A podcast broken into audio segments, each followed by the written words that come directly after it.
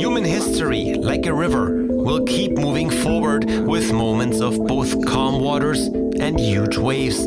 We have before us the opportunity to forge a new world order. The problem with uh, modern days unipolarity is precisely like that. The West is leading Ukraine down the primrose path. We don't have enough tanks, we don't have enough vessels, we don't have enough planes. To bring chip productions here to the US.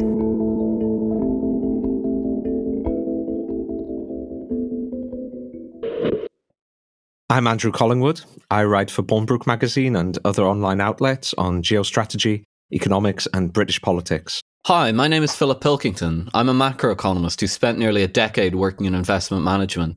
Both of us believe that the world is undergoing a once a century geopolitical and macroeconomic shift. After decades of American leadership, the unipolar world is finally ending. Since World War II, America has set the terms of global trade, and it's backed these up with its control over international institutions and its enormous military power. But things are changing. China is still rising, Russia has reawakened, Europe, America's longtime partner, is in long term decline. Each week, we'll be dissecting three stories that illustrate the shift from how semiconductor shortages in Taiwan influence Japanese military spending to how a new scramble for rare earth metals is remaking US foreign policy. We'll be talking about economics and geopolitics, but most importantly, we'll be talking about how they influence each other, how resource competition drives the great game of empires and alliances, and how that story is the great emerging tale of the 21st century. This is Multipolarity, charting the rise of the new multipolar world order. Coming up this week, the Bank of England has yanked up interest rates again. Some in the press think they've gone too far, but is there something bigger at play than just strangling inflation? Is the bank secretly trying to head off another Truss level tailspin in the currency? If it were a country, California would be the world's fifth largest economy it's presently running a 10% budget deficit. Is this just the start of a wave of municipal level defaults across America and the world? Is California about to be Detroitified? And America about to be Californicated? Italy was the only G7 nation to join the Belt and Road. Now it's leaving. Giorgia Meloni is that rarest bird, a pro American populist. Is there a battle underway for the soul of Europe? And where will Giorgia get her belts and her roads now? But first, piling on the pounds. Uh, this week, the Bank of England increased interest rates by 25 basis points, or 0.25%, to 4.5%.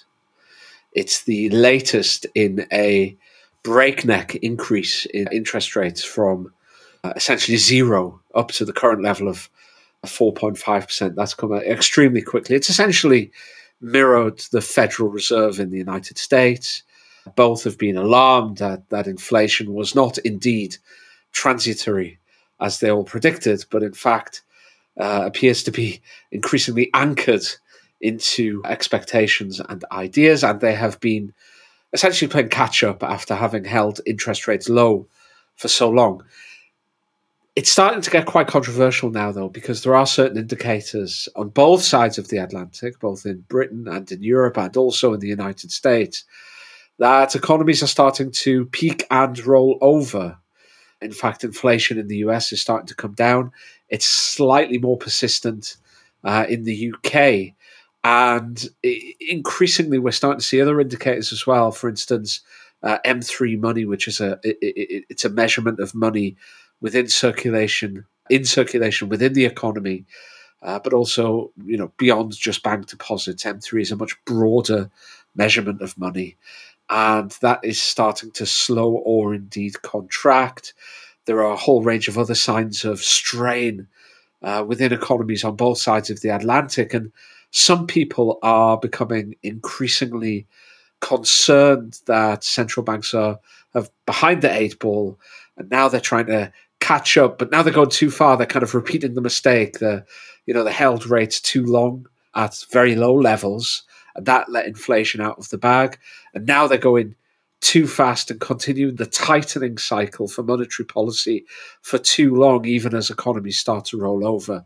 And people are starting to argue this point, both about the Bank of England and the Federal Reserve, and even the European Central Bank as well. So these interest rates are increasingly contentious, I would say. However, I think in Britain, one of the points that you've made, Philip, is that there may be reasons other than inflation when it comes to raising interest rates. You've made the point that it might be a matter of defending sterling as well, yes? So Britain's a very specific case here. As you said, um, the the recent rate hike in England has sparked off this debate about whether they're going too far. I'm quite surprised by this because the debate on the um, Bank of England rate hike seems much more um, pronounced than the debate on the federal funds rate hike. That's in spite of the fact that uh, Britain has about a, a, 5% higher rate of inflation. So it's just over 10% here. It's around 5% in the US, give or take. Um, that's a very large inflation differential. So it would seem to me that, you know, even thinking about it from the point of view of inflation control and recession, you'd probably give the Bank of England a little bit more leeway to hike rates, even just looking at it from that perspective. But for some reason, people are pushing back on the Bank of England hike rather than really the Fed hike. It may be a sequencing issue. People see that the Fed hike is setting off, as you say, these stresses, the credit crunch we talked about recently on the podcast and then they're kind of after they've seen that in America, they're kind of projecting that onto Britain without thinking it through too much. But as I said, and as you said, the problem is that Britain's quite unique, and we know that Britain's quite unique because of what happened with the very short-lived government of Liz Truss. They put forward some modest tax cuts, and the financial, the international financial markets freaked out. There was uh, turmoil in the gilts market. That's the bond market in the UK, and there was turmoil in the sterling market. What that indicates is that the gilts and sterling market are quite fragile. They're willing to respond negatively to even, as I said, what I would have considered pretty modest tax hikes or tax cuts. In markets for currencies generally, there's usually two drivers of a currency's value. Now, sometimes there's more if the currency is highly tied to a commodity like iron ore in Brazil or, or oil in Russia. For normal countries that don't have a huge commodity sector, there are typically two components. The first is um, inflation differentials. Um, if if your inflation differential is as it is now with the UK five percent higher than a key trade partner like the US, the currency should have to come down to offset the price imbalance. That's so that your exports remain competitive and the imports remain fairly priced. The other driver in currency markets is called carry. It's relative interest rate spread. So this is mainly financial markets trading. It's quite simple, really. If there's a higher interest rate in America than in Britain, then capital will flow from Britain to America because they can get you can get a higher return on uh, on your your cash holdings on short term bonds and so on. In the case of the UK, since at least the 1980s anyway, the main determinant of sterling value has been the infra- interest rate differential. It's been carry. There are a lot of reasons for that, but the short answer is I think we've said it on the show before. The UK economy is dominated by the financial sector. It has been since the 1986 Big Bang under Margaret Thatcher. And the financial sector is basically an outpost of the American financial sector. That's what the City of London is. So the sterling, sterling value, and I would argue from their British living standards, are effectively floated on free capital flows between the United States and Britain. And so what will happen if the US interest rate gets substantially higher than the British interest rate is capital will flow from British government bonds into American government bonds. And that'll happen naturally. The markets will do it. And sterling will fall and there'll be turmoil in the British bond market. US interest rates are already higher than Britain's. Um, the current federal f- funds rate as of May is 5 to 5, 5.25%. So it's about half a percentage to three quarters of a percentage higher. So I think the, the central bank, personally, the Bank of England, is being very liberal with their interest rate policy. I would not want to see another scare. If I was the Bank of England, and for that matter, if I was the government, I would not want to see another Truss scare in the bond markets. So, to my mind, given the fact that Britain has higher, substantially higher inflation than the United States and a lower interest rate, I'd be of the opinion that if I was at the Bank of England right now, I'd want my interest rates to be at the very least equal to American interest rates. Now, I do think that's probably the reason that the bank hiked the rates. And I believe also said there probably will be more uh, rate hikes on the horizon. So I don't think the Bank of England misunderstands this situation. After all, they just experienced the, the Truss panic. But I think people in markets have forgotten about the um, specific place of Britain in the world. I think the economic commentators here have forgotten that, even though that happened in the Truss government. And I think really it puts the Bank of England in a difficult position because they can't really communicate this outright, because doing so would show up a very unpleasant structural feature of the British economy that I don't think the Bank of England and I don't think the Treasury want to advertise. Yet, keeping mum about it and not telling anybody means that you're getting this massive pushback from economic commentators who who since they haven't worked in foreign currency markets before and they haven't worked for the Bank of England's sterling management division or whoever talks about these things they don't know they just they they are just naive to this problem so um, I think the bank's between a rock and a hard place. I'm, I'm not really sure what they should do. I think there are a few issues here. The first is that inflation is consistently overshooting the Bank of England's expectations. I think it was only back in February that they were uh, predicting that inflation would finish the year at about 4%. And now they've already upwardly revised that by 25% to 5%, right? I know it only sounds like one percentage point, but that's a kind of 25% increase essentially from where they expected inflation to be only in February. We're only now in the middle of May and we've already gone up to 5%. And for the average person in the street, it feels like a lot more than that because, of course, food and uh, energy bill inflation is much higher. I think food inflation in Britain is running at something like 20% at the moment, which for the average person in the street who spends a much higher proportion of their income or their disposable income on food and on things like heating and electricity is a really painful blow. But at the same time, headline inflation itself is much higher than the actual interest rates. Real interest rates are actually still quite strongly negative, aren't they? So, you know, it feels like there might be justification on that side of things for rate hike, even kind of excluding the uh, currency fluctuations. But at the same time, uh, there are indications that uh, the economy is struggling for instance, these interest rates are really going to affect uh, mortgage holders in the UK. By the end of this year, there'll be 1.3 million British mortgage holders who come off fixed rate mortgages and have their mortgages reset to a much higher level, which will mean thousands of pounds extra in payments per year. That's going to be a real hit to the real economy. You and I have discussed this on uh, multipolarity on many occasions, Philip, that we fear that the housing market and real estate in general is probably going to be the channel through which real economic pain is projected from the realms of finance and monetary policy into the real economy. And it would seem that these interest rates are going to do that.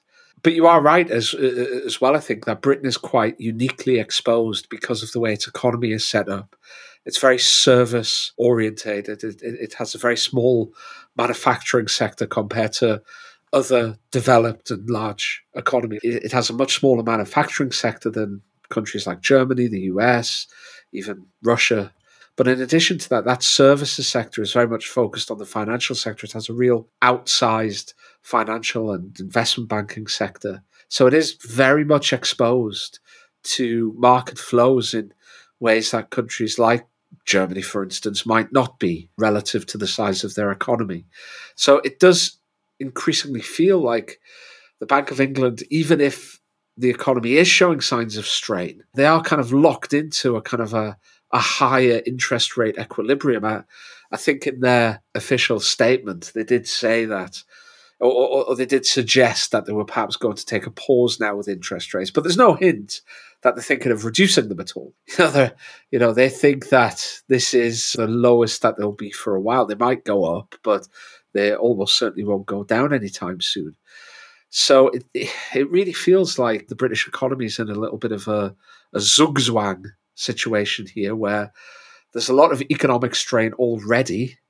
And yet, because of the way the economy is designed and because Britain has a consistent uh, trade deficit and therefore sterling is vulnerable, uh, and because there are still manifest signs of inflation and because uh, interest rates are still strongly negative, taking into account inflation, there's no real justification for doing anything other than keeping them relatively higher or or pushing them higher still. So it really feels like the economy's in a bit of a bad situation. And although Britain might be unique, you know, this is happening to Western economies all over the world. Uh, the ECB is still going hell for leather raising rates. It's unwinding uh, quantitative easing at a, or unwinding quantitative easing, or if you want to say quantitative tightening, it's up to you which way around you put that. But either way, it's doing that at an ever more rapid pace.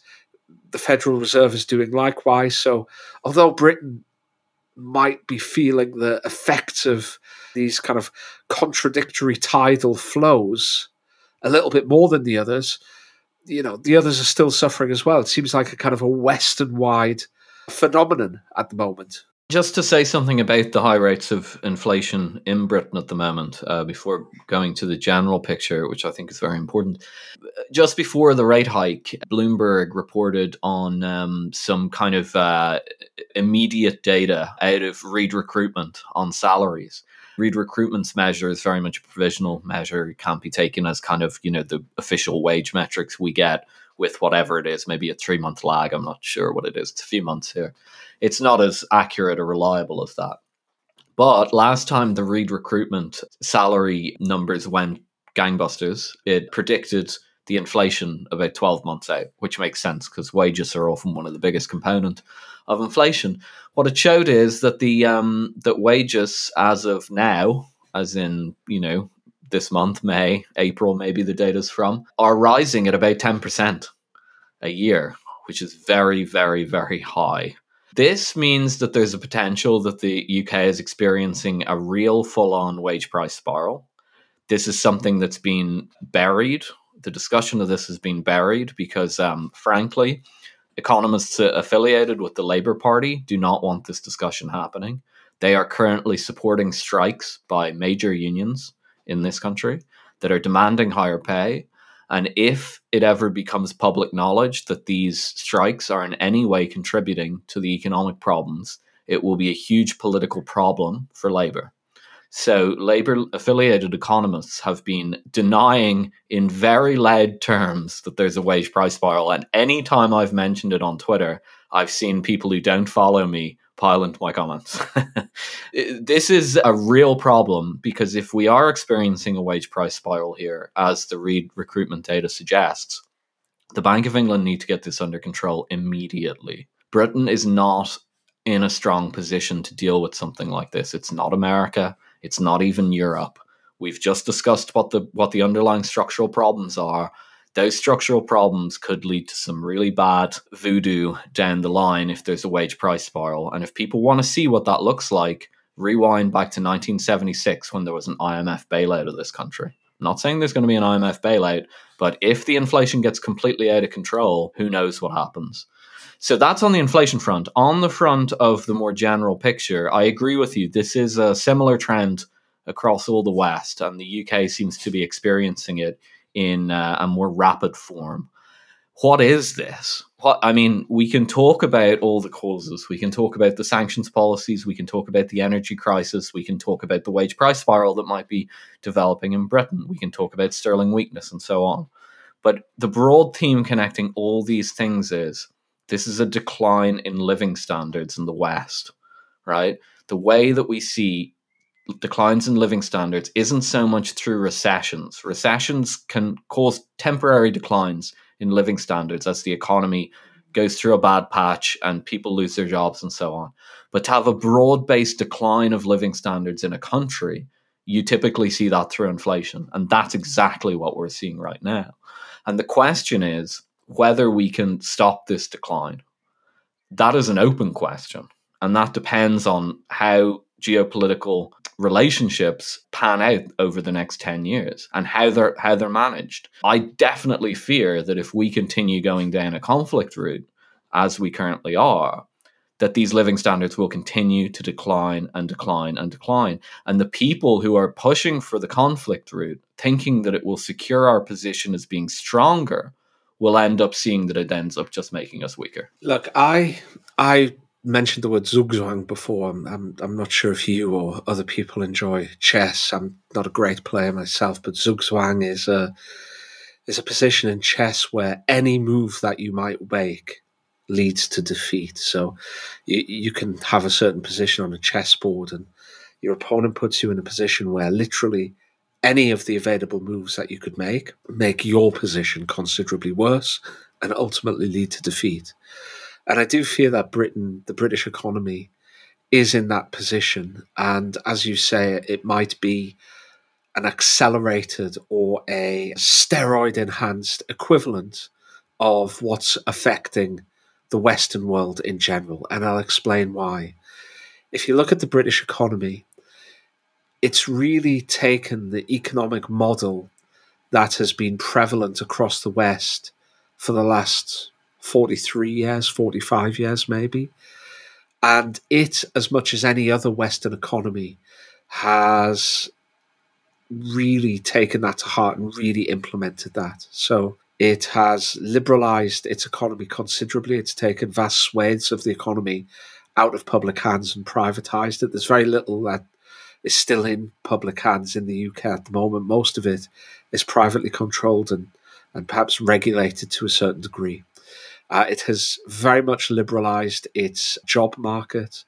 It has been incredibly open to labour movements. There's been very high migration into Britain uh, since at least 1998. It has liberalised its uh, trade and capital accounts. It's really bought into globalization. It has a high degree of capital freedom, which means the ability to push capital or money in and draw it out of the country. I mean, it's it, it's really been an exemplar in many ways of the kind of the neoliberal orthodoxy. Now, what have we got in Britain at the moment? Well, you talked about the potential for there to be a wage price spiral. And I think there is such a potential because even though the British job market is very heavily deunionized, we have a spate of strikes. We had a, a, a, lot of strikes over the, the Christmas 2022 and, and, and kind of New Year 2023 period.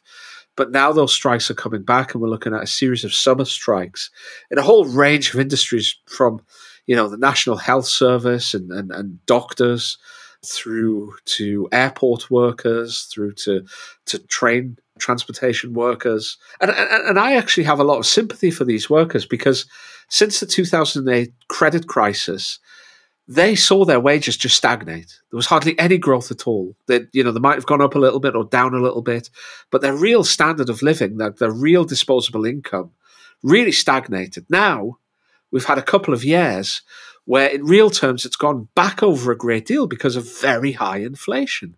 So the wages that people have now compared to the wages that they have had 18 months ago, they might look the same in, in, in you know the numbers in their paycheck or that go into their bank account every week, but they don't stretch nearly as far because as we discussed, things like food has gone up by 20%, energy prices have gone up by perhaps even more.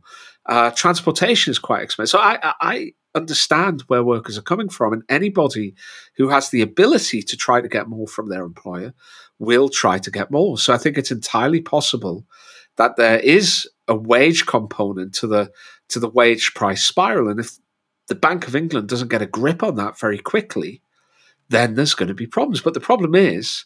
The way they get a grip on that quickly is by squeezing the money supply to crush the economy to basically ratchet down on wages because you know demand for labor isn't what it was right? And that makes people a lot poorer. Or they don't get a grip on it and inflation continues to run much higher than wage growth in which people are much poorer anyway.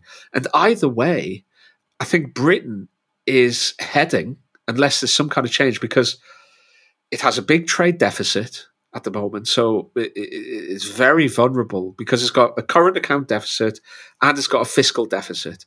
So essentially, we're spending a lot more than we raise in tax, and we're reliant on our ability to do that, on the kindness of foreigners who buy our bonds. Okay.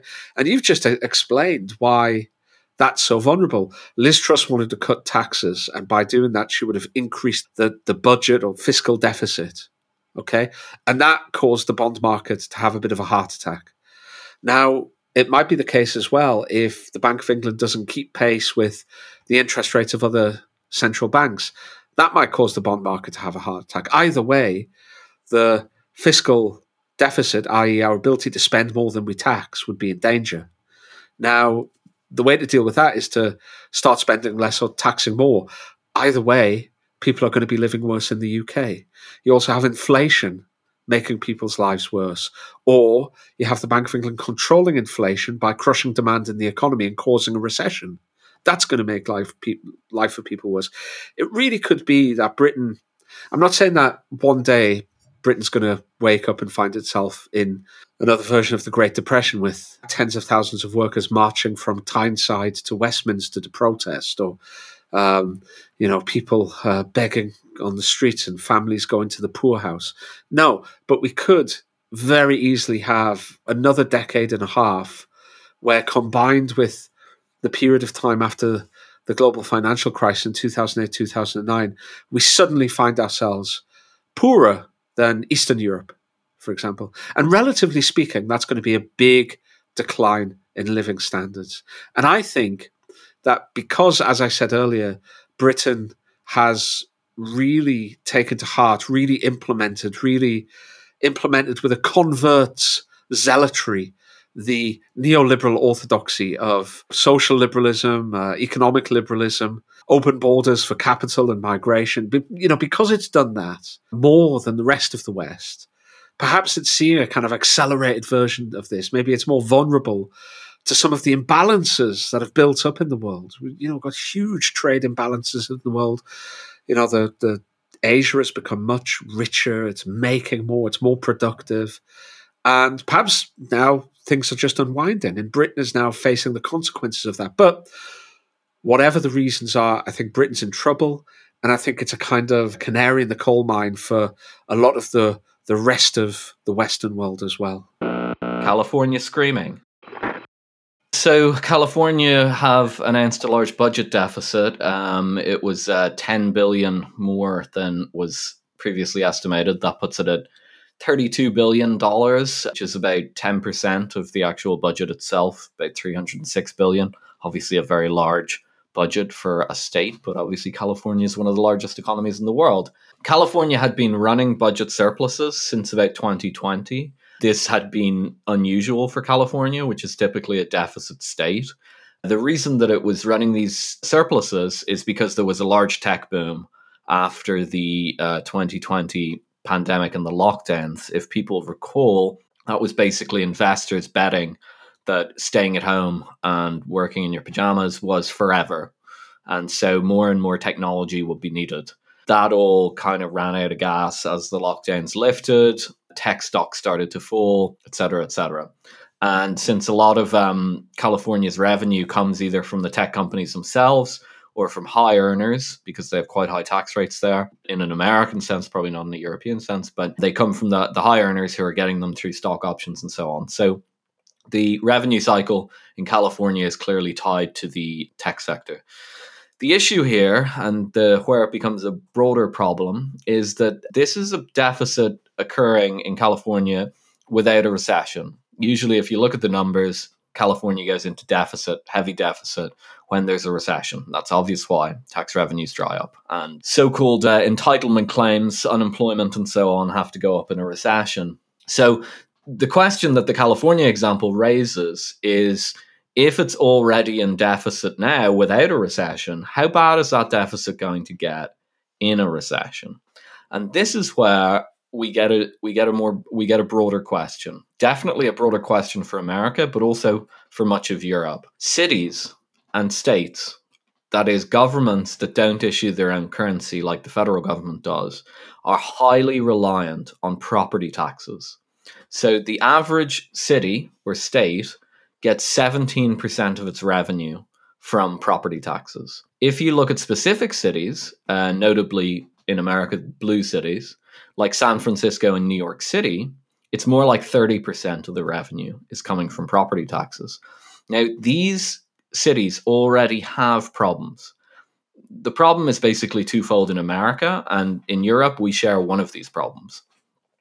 The problem in America is since the um, controversial protests, some people would say, others would say riots, cities in America have seen a massive spike in crime.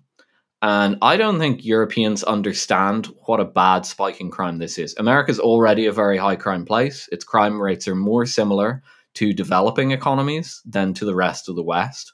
Murders are about four times higher, I think, off the top of my head, than in Europe. But they've seen basically a, a 50% increase in metropolitan area murder rates. Now, that diverges. Boston hasn't been as bad. New York hasn't been quite as bad. Chicago's been very bad you know, you can go down the track. Philadelphia's been really bad, but uh, you know, very large, noticeable increases in violent crime. The second problem is work from home. Although work from home hasn't delivered the Jetsons future that some people promised it would, it has put pressure on commercial property.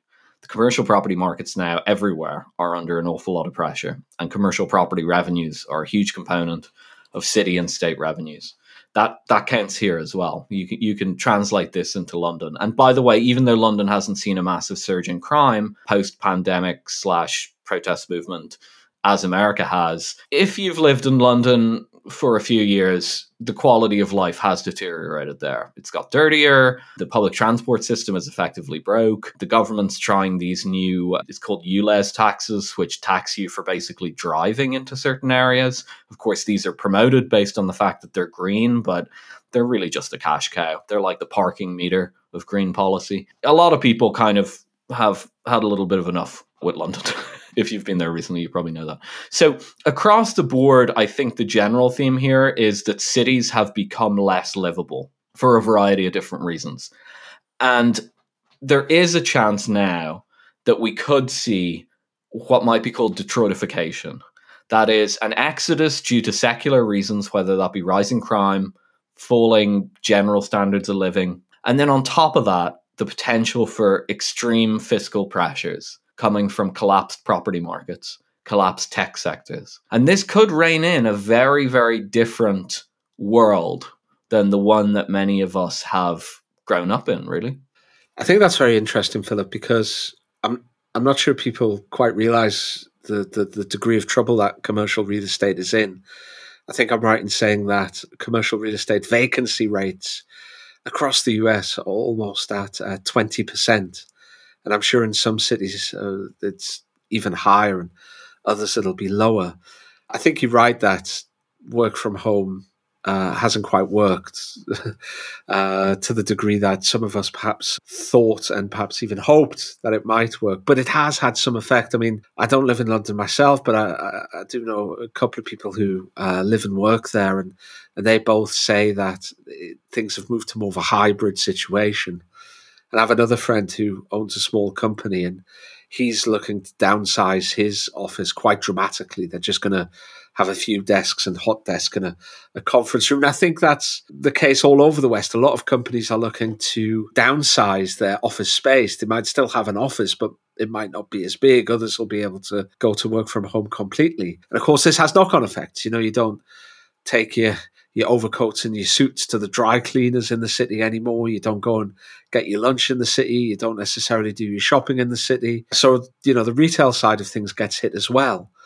And of course, cities make a lot of their money from either the sale of land to build real estate on or the taxes that they take off real estate. And then there's also the commerce and industry and money. Things like public transport become far less viable if you've only got 50% of the people traveling in and out of the city every day.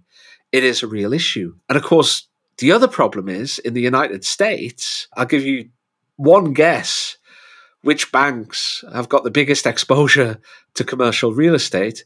Yes, You've guessed it, the small banks who are already in trouble because of the interest rates we were speaking about earlier in the episode and the series of defaults that we've discussed in previous episodes.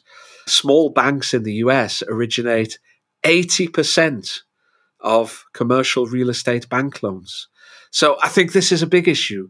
And I think you're 100% right to, to draw people's attention to the fact that California might be a bit of a, a canary in the coal mine. I think we've all grown up in a world, at least if you're an 80s baby of any sort, even maybe if you're a 70s baby, and certainly if you're a 90s baby, of the kind of dominance of the cities. Um, we saw this in kind of really emergent 90s culture. I guess people maybe don't think about it that much, but if you think of the kind of sitcoms back then, Friends, Seinfeld, uh, Frasier, these ones, they're all kind of city focused and they're about you know going to the city and living your life in the city and so on. And they contrast very much with the more suburban focused sitcoms you'd probably have seen in the 60s and 70s well 70s i guess sitcoms kind of come around. But everything music everything all, all the all the trends were very urban. And most people not most people but most people who end up with kind of semi-professional careers or professional careers or anything like that tend to gravitate toward the city and if these trends take hold, if the cities become frankly bankrupt and partially unlivable, I don't think people will be as inclined to live in them. And that'll have a huge, I think, aesthetic change for how people live their lives. I mean, living in cities is the kind of classic globalizing thing to do. Anytime there's a big wave of globalization and so on, metropolitan centers spring up around the world and you we've almost had because of air travel this this almost like corridor of globalization where you can hop from city to city. Some of us are arch globalizers and have actually lived in multiple of these cities and know how it how it feels. You become quite rootless doing it, it there's no doubt about it. If the cities become partially unlivable, all that will change, and it, it will have immediate consequences for globalization because this this city state network almost that's been set up around the world won't exist, at least in the same way that it does now. So, you know, we can look at this as an economic problem and we can debate, oh, maybe the cities can get more bailouts and so on. And I'm sure some of this stuff will happen. But if this is a broad trend, as it appears to be, I think that the the way the world works will be altered in kind of fundamental ways if people are reluctant or more reluctant to live in the city. Actually, I, th- I think an even, uh, uh you know, it's a in terms of the kind of the big picture that you're talking about there, I think there's an even more immediate punch in the solar plexus that would come from a downturn in the in the prospect and successes of cities, and that's mainly that a lot of economic uh, productivity growth, a lot of economic growth in general, and innovation comes from the agglomeration effects that cities involve right? It, it, it's getting a lot of people from different industries or the same industries or different supply chains and in the same place close to each other. That has real beneficial effects for economies. You know, like you look at a country like China, a lot of their economic growth has been driven by urbanization. This this great flood of hundreds of millions of people from the late 70s to the present day, really moving from uh, rural areas into the city. Now that's obviously more pronounced because they were really in kind of uh, high poverty in rural areas and moving into these kind of great, almost Victorian manufacturing centers. But I think, you know, you might see something like that in reverse happening. Those kind of agglomeration effects are are not something to take your eyes off, especially given, you know, in Britain at the moment, some cities like Oxford, it's a very small city, certainly compared to London, but they're dividing the city up into 15 minute zones and you're not allowed to drive between the zones. And that could have negative consequences for the agglomeration benefits that you get in the city. And you, you know, you mentioned these ULEZ, uh, ultra low emission zone areas, which are kind of uh, tax under the veil of uh, green policy that are happening in London. And that might have similar effects where just getting from place to place in the city makes it less attractive. Whether you can replace the kind of the physical agglomeration effects of cities with uh, the internet remains to be seen. I mean, we all thought that we would all be able to work from home as effectively and as efficiently as we could work from the office.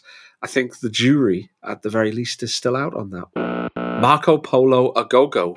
Yeah, so it was reported this week that Italy will be looking to pull out of the Belt and Road initiative. Now, just a little bit of background on this. Italy signed up for the Chinese Belt and Road Initiative, which is, of course, their strategic investment initiative in 2019. Um, it was the first and I think only country uh, in the G7 to join. The Belt and Road was typically associated with poor developing countries that would sign up to get effectively free Chinese infrastructure and inward investment and better trade terms. It was very strange that Italy signed up. It wasn't characteristic of any other country. It was a very unique thing to do. The politics of it probably show why it was so unique. It was a pretty hotly contested issue in Italy. The main proponents of it were the Five Star Movement. Without putting too fine a point on it, the Chinese appeared to gain influence within the Five Star Movement, especially when the comedian Beppe Grillo was uh, in charge of it.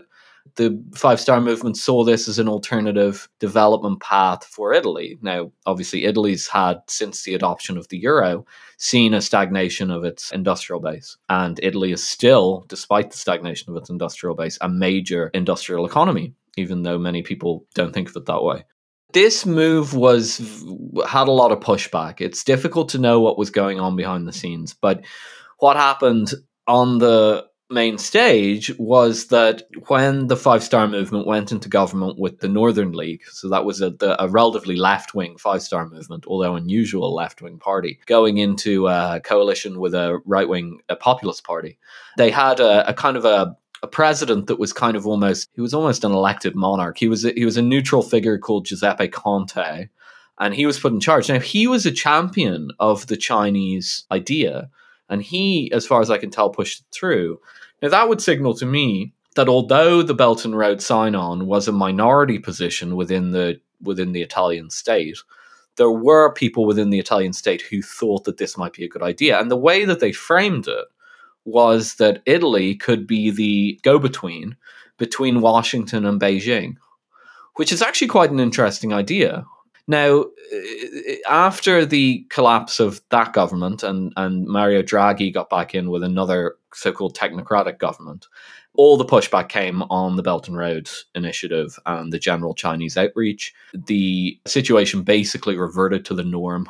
There was a lot of explicit talk about Atlanticism and how Europeanism and Atlanticism needed to reign the day and so on. And this was before the Ukraine war, before Russia and China formed an alliance, before the emergence of the BRICS plus growth that we've seen recently. So, the final twist in the plot, before we talk about the idea itself, the economics of it, and so on, is that the um, they're trying to put this to bed under Giorgia Meloni's populist right government. Meloni's government, I think this is kind of a bit of a crowning jewel in a sense for the populist right. A lot of people think that when populist right parties get into power, things change. And with Meloni, we've seen exactly the opposite. Meloni has been an extremely normalizing force in Italian politics. At the time when she was when she got elected, there were a lot of rumors going around that Mario Draghi personally mentored her and so on. I seems credible to me actually. And that Meloni is trying, I presume, to normalize the social conservative part of her party's platform while not shaking the cage at all on any issues of geostrategic importance, economic importance, anything like that. Now, whatever we think about that, that seems to be what is going on. It is interesting, though, I think, worth noting that a, a politician that probably would have been seen as a disruptor has become such a normalizer in Italy. But that's the twist yeah, that the in the run up to Meloni's election. There was a great deal of worry in Western foreign policy circles that she would be the classic kind of European popularist who wanted to move away from Western foreign policy norms, from kind of adherence to the rule based order, uh, the rule based international order, uh, in inverted commas. But it's turned out not to be the case. She's actually been uh, very strongly Atlanticist, I would say in her tendencies. She has got quite heavily involved in the Ukraine war, supplying Ukraine with, uh, for instance, the Aster anti air system. And she's been a great supporter of broader Western policy on Europe's Eastern approaches. And I think that this latest announcement that they're going to move away from any prospect of involvement in China's Belt and Road Initiative is another example of Giorgia Meloni's Atlanticism this sort of news item is going to crop up again and again in the coming months and even perhaps the coming years. I think there's a big battle going on at the moment for the soul of Europe. And what that battle is, is this. On the one hand, you have the Atlanticists. The most extreme and obvious example of the Atlanticists is in the United Kingdom, which, although it left the European Union, is, is, still very much part of Europe. Uh, and, and they very much believe in tying their prospects to those of the United States. This idea that they and Europe are strongest when they're acting in unison and they're working with the United States. So, other examples of Atlanticists would be Meloni, I would say, and also, for instance, the Green Party, which is the junior coalition partner within the within the German government. The Green Party is also arch Atlanticist, I would say. In the other corner, in the blue corner, you have what I call the autonomists, those who want greater strategic autonomy for Europe. They'll still have good relations with the US, but it'll be more transactional in nature. They will make decisions for Europe based on what's good for Europe. So if the United States gets into a big fight and potentially even a war, but certainly a Cold War with China, the autonomists would want Europe to kind of stay out of that or at most perhaps be a bridge, a balancing force between China and the United States, because China, for Europe as a whole, is Europe's biggest trading partner. The US is still Europe's biggest export market, but for overall trade, China is Europe's biggest partner. And I think the autonomists led most prominently, we discussed it on the podcast a few episodes ago, Emmanuel Macron, the president of France, but also, I suspect, with very strong support within certain parts of the German government. I suspect the rank and file of the uh, SPD, the Social Democrats who currently uh, lead the coalition in Germany, they would be autonomists as well. They would like Europe to make policy that's good for Europe. And they don't want to, you know, shackle their cart to the uh, the runaway U.S. carriage, especially when it comes to things like China. So I think, I mean, a, a few weeks ago we discussed Macron uh, saying that Europe should forge its own way. He just returned from China. We've also covered Scholz and his visit to China and, and, and, some of the things he's done there. And I think we'll also, in coming weeks, cover stories like Meloni trying to withdraw from Belt and Road. I think there's a big battle for the soul of Europe at the moment. Quo vadis Europa? Which way is it going to go? Is it going to go try and push towards strategic autonomy? Or is it really going to shackle itself to America and we're going to have a kind of um, a bi multipolar world order where you've got kind of China and the US uh, on one side and, and Europe kind of linked with the US and Russia kind of linked with China. Who knows? But certainly, I think this is a, a really interesting little nugget of information that Meloni wants to withdraw from Belt and Road because that suggests me to me that she's very much in the Atlanticist camp.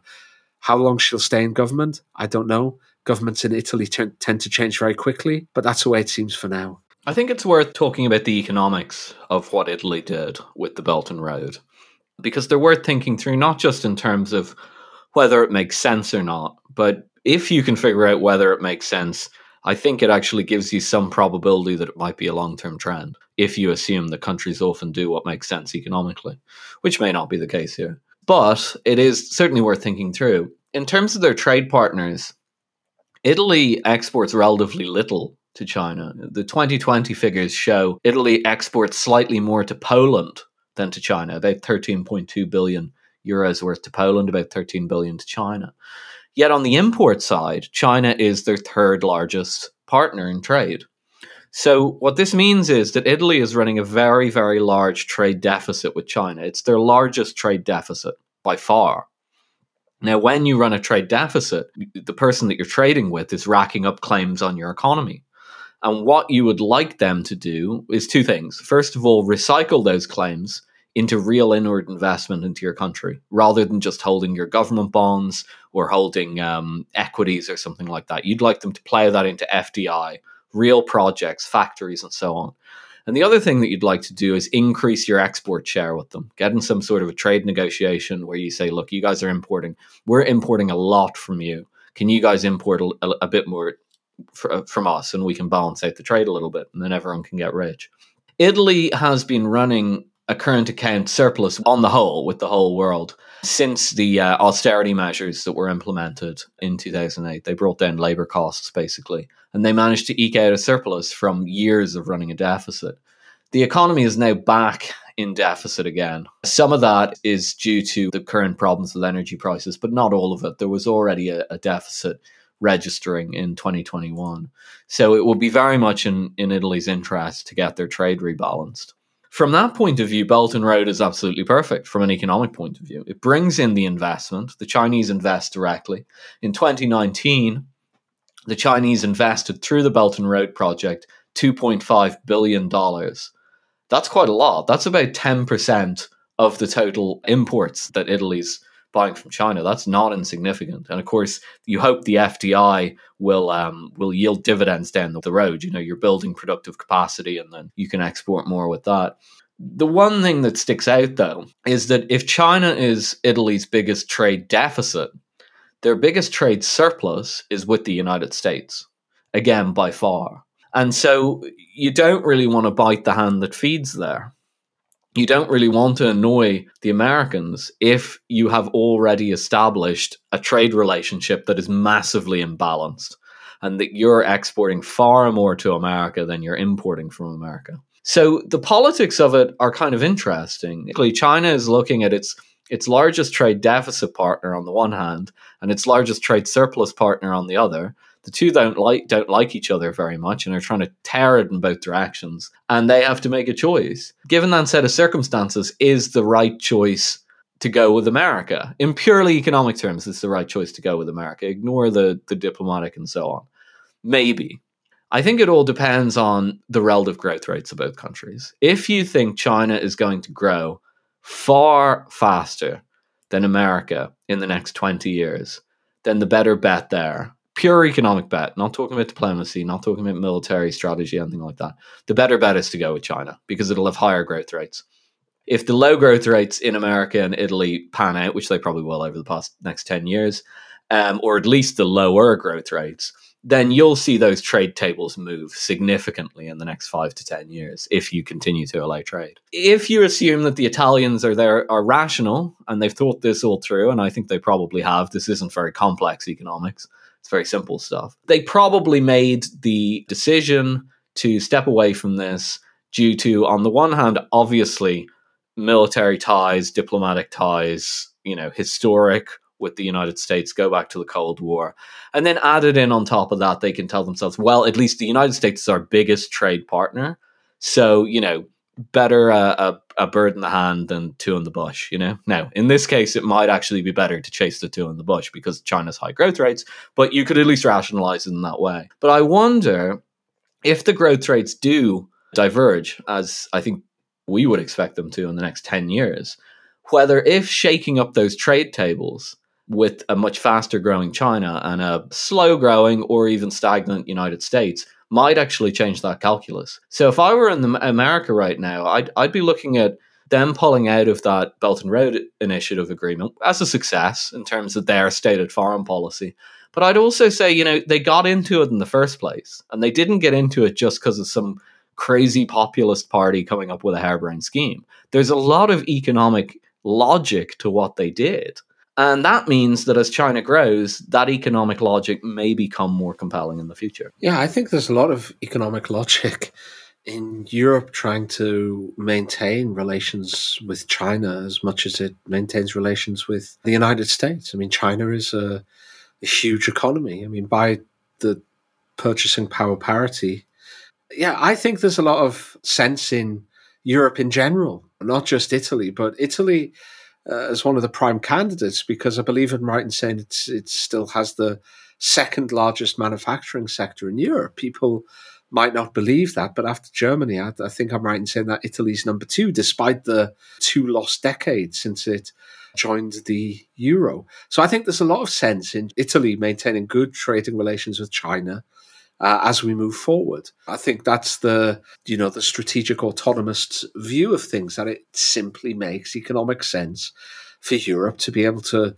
to trade and do business with whomever it wants. And after all, China probably doesn't threaten France's interests, right? It doesn't necessarily threaten Spain's interests or Italy's interests. So, you know, why shouldn't they get involved? But of course, we have Cold War 2.0 coming, perhaps even hot war. God, who knows?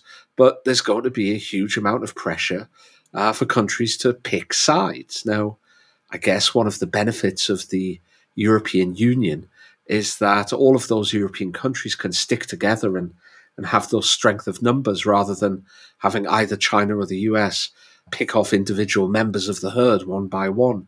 But there are going to be these stresses, as you say, that go beyond the common sense. But I think you're 100% right in saying that there was a lot of common sense. And certainly as China grows, especially if it continues to grow at a faster rate than the Western world over coming years, the economic sense, as you say, is only going to increase in the future.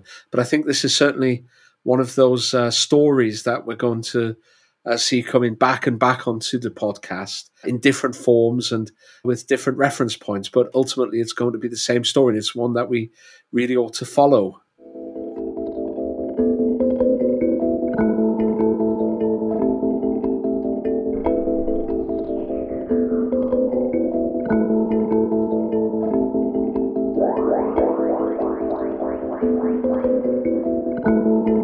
Just a quick message from me, Andrew Collingwood.